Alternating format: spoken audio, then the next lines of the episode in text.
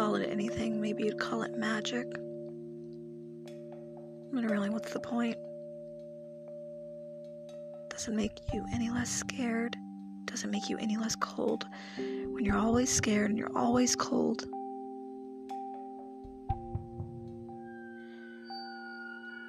So, what do you do?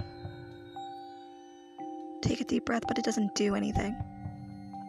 And you think, maybe you are sick after all. It would only be fair that you be sick because your shoulders are so tense, your stomach is doing this painful churning thing in your skin. Any minute now, your skeleton, muscles, blood, cells, viscera, they're going to break free from inside. They're going to run. They'll run screaming and free. Or you'll just puke up your blood cells, heartbeat, and your skeleton will run alive and screaming.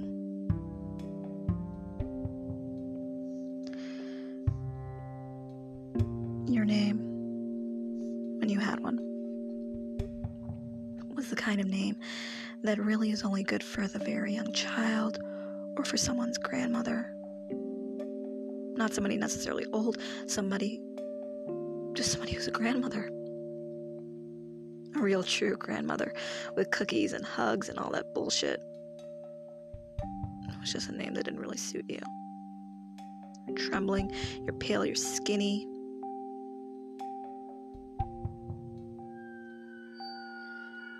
You hate your job, you hate your chair. You're a fidgeting mess. Your kid is weird. But you don't want to think about that. But your kid is weird. And it's your fault your kid is weird because she's your kid. And if she's weird, it's because you did something wrong. Somewhere. At some point, you made a bad choice, and now your kid is weird. And you're weird and tired.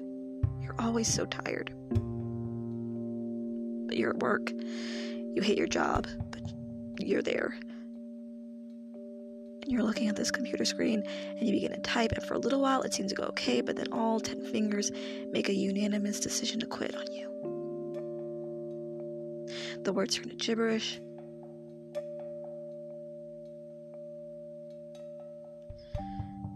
And someone invites you to lunch. And maybe you should say yes because the fresh air would be good for you, but you can't because you're losing your mind and it's too embarrassing to say out loud. So you say no. You have too much work to fix and your fingers still on strike. We want better treatment, they say. We work too long and too hard for this shit. Use hand lotion, why don't you? Why do you chew our heads until they bleed? What respect is that? And you wonder why we fail you? I'm sorry, she says. There's too much to do. Can I just bring you something? The voice asks, and then says her name Tess. It's filled with concern. You look sick. You really should eat. Tess. Such a goddamn awful name. Not for any other woman on the planet, just for her. And who is this voice that is being so kind she can't make out his face? How about some soup? The voice said. Soup would be nice, she thinks. And it would be, wouldn't it? It would be something warm inside of her when she's always so cold. It's such a lovely thought for just a second. Soup would be nice, she says. And then she can feel the voice smiling. Okay, great, I'll get you some. And then she feels the lips on her cheek and she smells them, and it's so familiar. And oh god, David. It's David. Of course it would be David. Who else would be care so much? Who'd be so kind?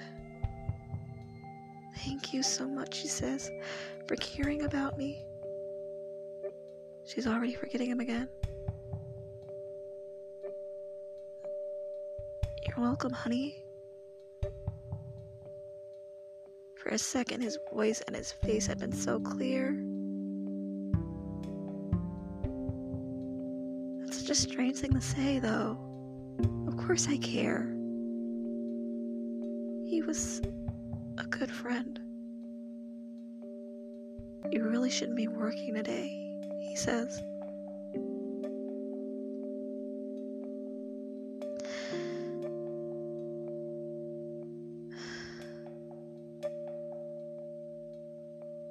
Watched movies with David on a Thursday. He'd helped her and her daughter move into their apartment. He lived so close. Sometimes he babysat.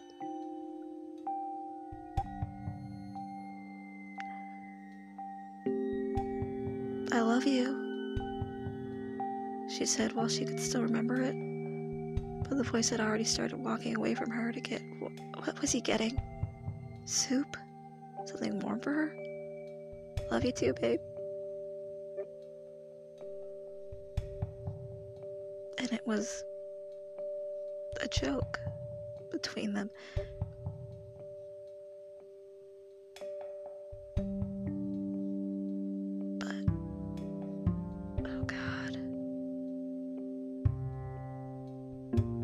Can remember a flicker of his fingers around her waist.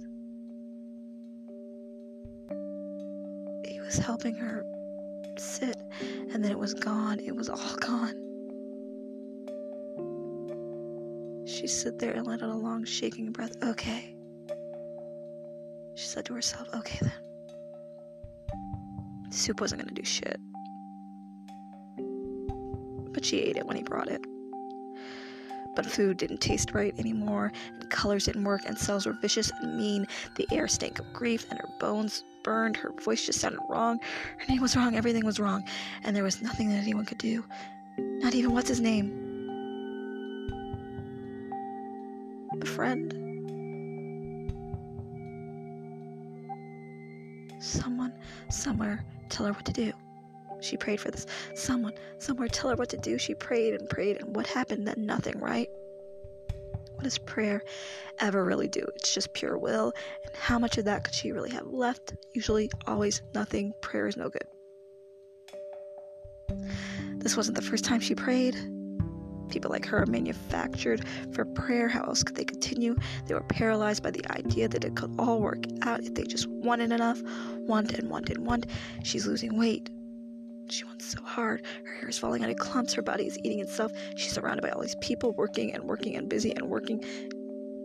They can't see. They can't know. She wants, wants, wants, and her body breaks apart. Focus all your energy until your body dissolves and you are nothing and no one but pure urine, and then it will all be okay. Okay, okay, okay. But then her phone rings. Jesus Christ, God in heaven, shit, fuck, shit. Her hair stops falling, and this is the first sign when her hair stops falling. Phone rings. Hello? Oh, Little louder, she says, Hello? Is it you? A voice asks. Maybe there could be a God after all and she will no longer be able to stand, her legs no longer having the strength to support all 17 pounds of her. She'll collapse into her chair, and her bones how they will burn as she hesitates and fails to answer. Don't do that.